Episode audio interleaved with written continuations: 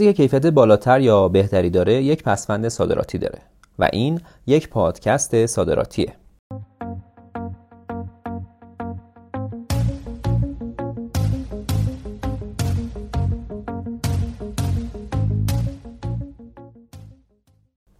سلام اشکان بهرامی هستم کارشناس صادرات که تجربه سفر به کشورهای مختلف دنیا و صادرات به ده تا از اونها رو دارم و معتقدم اقتصاد ایران در حال تبدیل شدن به یک اقتصاد صادرات محور هست. پس صادرات می‌تونه نقطه عطفی در زندگی و کسب و کار ما باشه. در این پادکست به همراه خانم سبا شعبانی هم مؤسس پادکست صادراتی قدم به قدم شما رو در مسیر صادرات همراهی خواهیم کرد. در اول این قسمت می‌خوام این نکته اشاره کنم که خدا با بازخورد هایی که از شما از طریق لینکدین، کست باکس و اینستاگرام دریافت می‌کنیم متوجه لطف شما به این پادکست شدیم. اول اینکه خیلی ممنون از حسن توجه و لطفی که شما به این پادکست دارین. اگر می‌خواین این پادکست حمایت بکنید تنها راه کمک به شنیده شدن این پادکست است پس ما رو به دوستانتون معرفی کنید و ما رو تگ یا منشن بفرمایید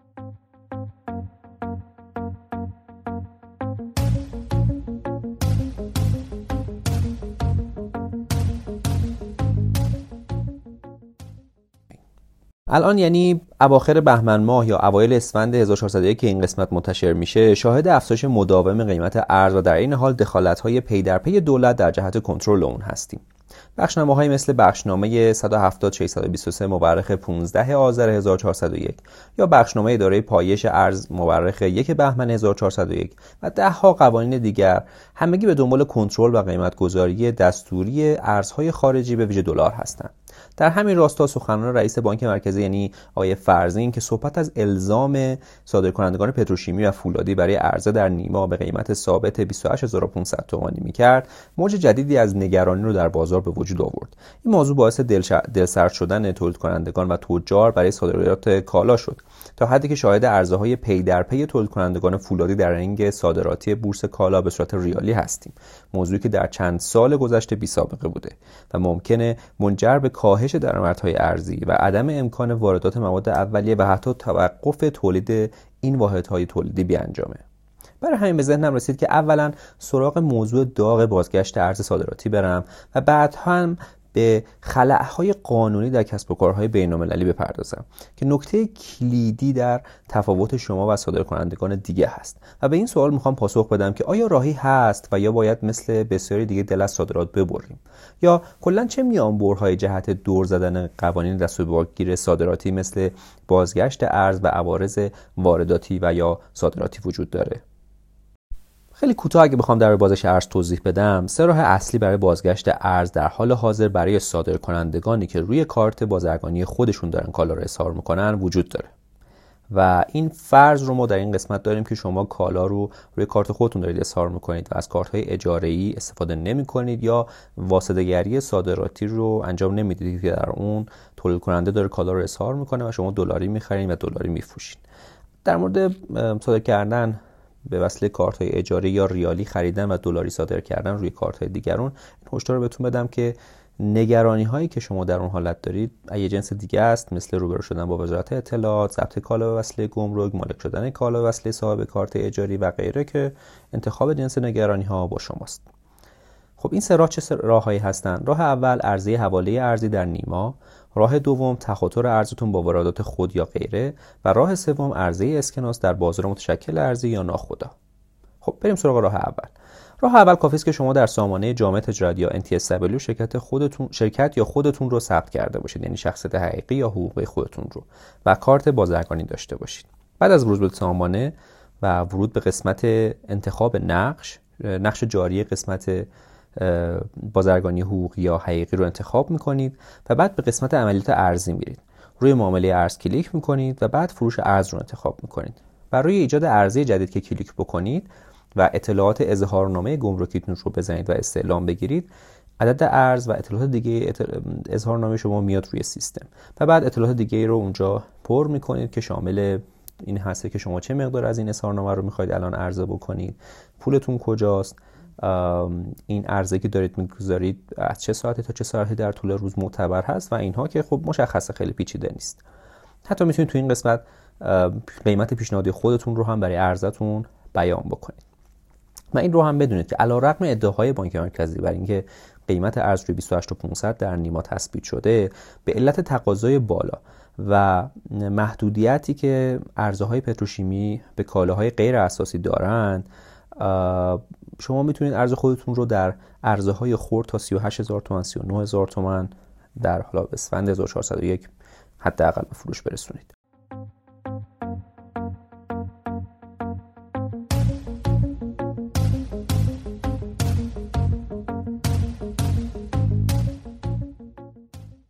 راه دوم تواتر اظهارنامه گمرکی شما با واردات دیگران یا خود هست که می‌تونید مثل قسمت قبل همه مراحل رو دنبال کنید و در انتها به جای فروش ارز به قسمت واگذاری پروانه یاد و تواتر ارزی برید.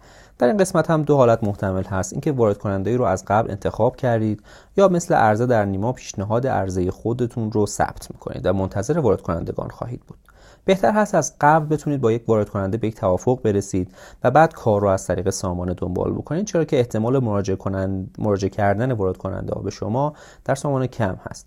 در صورت توافق از قبل با وارد کننده اظهارنامه مورد نظر شما به بانک عامل معرفی میشن و سپس تقاضای وارد کننده به وسیله بانک مورد بررسی قرار گرفته میشه. ریال مورد توافق شما و وارد کننده در حساب وی مسدود میشه و بعد درخواست وارد کننده در کارتابل تهاتر ارزی قرار داده میشه که شما کافی هست فقط اون رو تایید بکنید. و بعد ریال رو دریافت می‌کنید و ارز رو بر اساس توافق به صورت اسکناس داخل ایران و یا حواله ارزی در خارج از ایران آزاد می‌کنید. این رو هم حتما به یاد داشته باشین که برخی از وارد کننده ها هنوز کارهاشون با بانک نهایی نشده و به شما میگن که ما پول میریزیم شما هم ارز رو بدید بعدا ما این رو میاریم در کارتاب قرار میدیم. اصلا این ریسک رو نکنید چون از زمانی که شما پول رو به فرد دیگه یعنی وارد کننده می‌دید تمامی مسئولیت های اون ارز با شما باقی خواهد ما تا زمانی که بحث تهاتر در کارتاب اتفاق بیفته. پس اصلا توصیه نمی کنم بدون تایید شما در کارتاب و قرار گرفتن تقاضای وارد کننده در کارتاب این کار رو انجام بدید. در حال حاضر یعنی اسفند 1401 وارد کننده حاضر هست عددی حدود 2000 تومان زیر قیمت بازار به شما بده و ارز رو از شما خریداری بکنه که با توجه فاصله 2500 تومانی بازار آزاد و قیمت بازار متشکل ارزی که روش بازگشت ارز بعدی هست عدد خوبیه.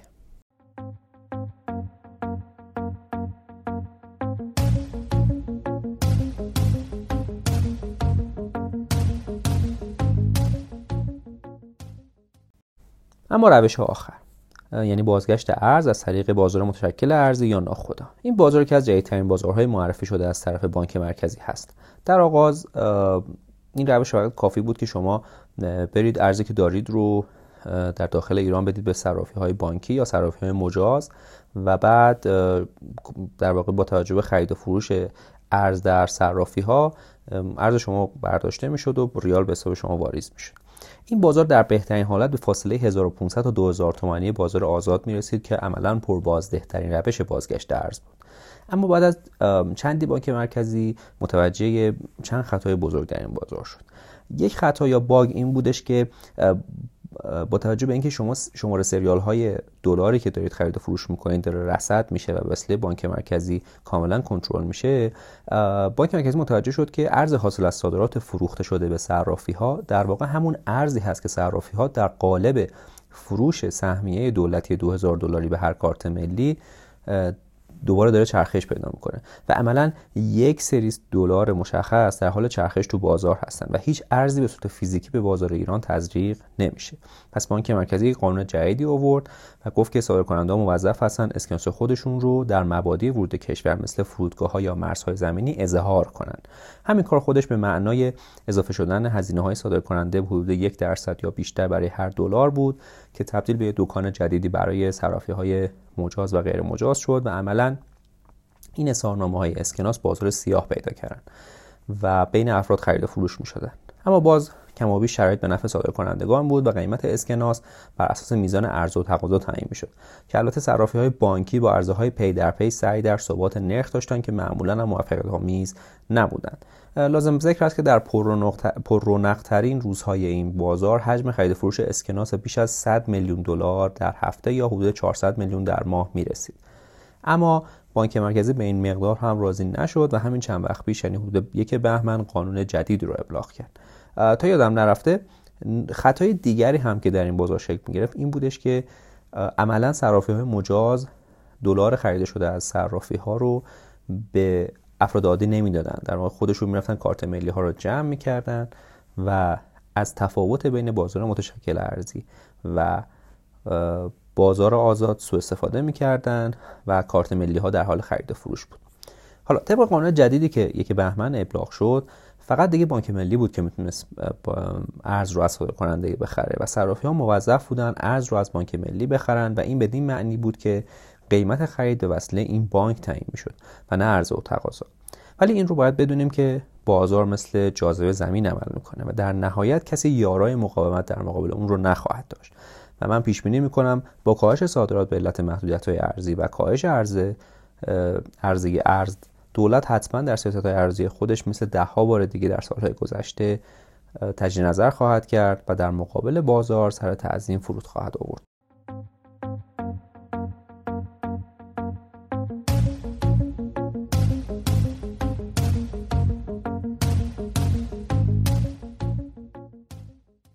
حالا در این شرایط جدید چه باید بکنیم؟ صادرات نکنیم؟ بکنیم؟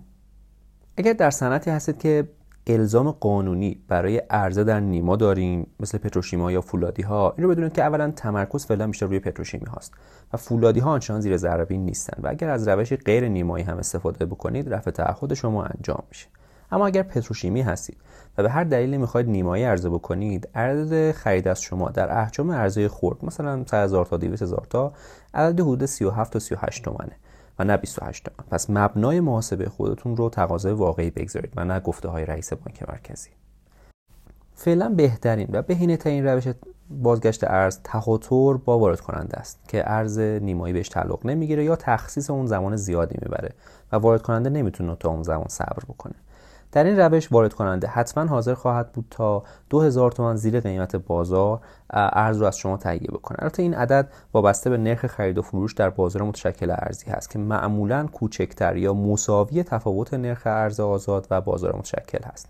یعنی چی؟ یعنی اگه تفاوت نرخی که شما دارن از شما اسکناس رو می‌خرن و بازار آزاد 2500 تومان باشه وارد کننده حاضر هست 2000 تومان زیر قیمت بازار ارز رو از شما ابتیا بکنه. بخش معظمی از این وارد کننده ها وارد کننده های انواع خودروهای سنگین و سبک قطعات الکترونیک و میوه های مثل موز هستن. پس می‌تونید اونجاها دنبالشون بگردین. یه در نظرم داشته باشید 300 تا 500 تومن از این عددی هم که عرض شد تفاوتیه که واسطه ها در واقع وارد کننده رو صادر کننده ها وصل می‌کنن و این عدد رو برای خودشون برمیدارن. ممکن هم هست وارد کننده از شما بخواد ریال رو به صورت غیر رسمی به اون بدید و بعد اون به صورت رسمی ریال به شما برگردونه و ارزی رو از شما طلب نکنه. ترجیحاً با توجه به مسائل مالیاتی و خطرات مترتب سعی کنید ارز رو بهش واگذار کنید و درگیر این بازی ها نشید در بحث اسکناس هم مادامی که بانک از شما به قیمتی با تفاوت بسیار فاحش از بازار آزاد خریداری نمی‌کنه و در یک بازه معقولی از بازار آزاد قرار دارید نسبت به فروش ارز در این بازار ادامه بدید.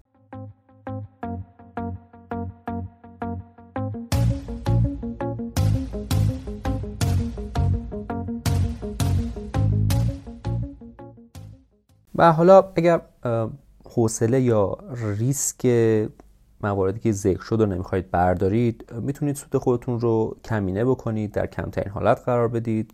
کالا رو به صورت اظهار شده از تولید کننده بخرین و با یه سود خیلی کم اون رو به مشتریتون واگذار کنید یعنی دلاری بخرین و دلاری بفروشین. یکی دیگه از خلاهای قانونی که در کسب و کار بین‌المللی می‌تونه روی سود زیان شما تاثیر خیلی زیادی بذاره. کدهای تعرفه یا اچ ها هستن. درباره این کدها به صورت مفصل در قسمت های دو سه صحبت کردیم که اگر نشدید حتما توصیه می‌کنم به اون قسمت ها برگردین. اینها کدهایی هستن که تعیین می‌کنن عوارض صادراتی یا وارداتی که باید شما پرداخت بکنید چه میزان هست و یا ارزش کالای صادراتی چقدر هست.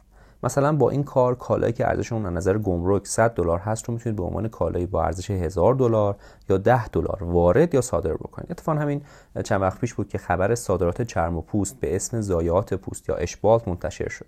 در واقع صادر کننده با عوض کردن تعرفه اصاری کالای خود سعی داشت ارز کمتری به کشور واگذار کنه. یا مثلا من یادم هست چند سال پیش واردات دستگاه سولاریوم به ایران ممنوع بود اما این دستگاه باز به صورت قانونی وارد ایران می‌شد. چطور؟ با تسلطی که ترخیصکاران داشتن با جدا کردن قطعات این دستگاه اون رو به اسم وان حمام متعلقات به ایران وارد می‌کردن. اینکه شما یا ترخیصکارانتون چه میزان بر خلاهای قانونی در کدهای تعرفه مسلط هستین می‌تونه کاملا مدل کسب و کار بین‌المللی شما رو تحت تاثیر قرار بده.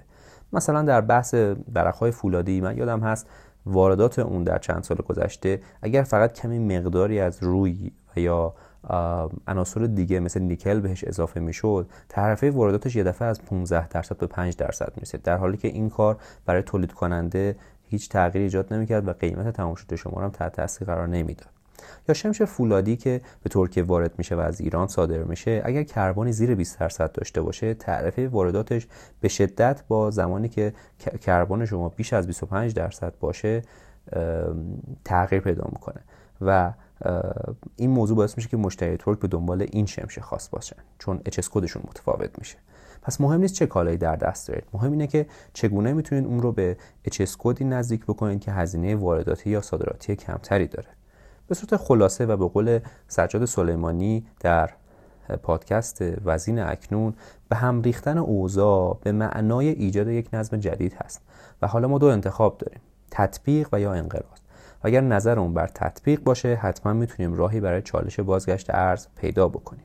اگر در شرکت کوچکی هستید که زیر ذره نیستید می‌تونید به راحتی با واردات یا واگذاری اظهارنامه هاتون به وارد کننده دیگر و یا بازگشت در صورت اسکناس رفع تعهداتون رو انجام بدید. این رو هم بدونید که ممکنه کار واردات برای شما از صادرات بسیار سود بیشتری داشته باشه. پس از این موضوع نگذرین و نذارید که این موضوع شما رو نگران بکنه و حتما در امر صادرات و واردات از کمک ترخیصکارانی استفاده بکنید که بر خلاهای قانونی اشراف دارن و می‌تونن کمک شایانی به شما بکنن. تا یادم نرفته اشاره بکنم که در قسمت بعد منتظر گفتگوی جذابی با یکی از صادرکنندگان به نام قیر با پادکست صادراتی باشید.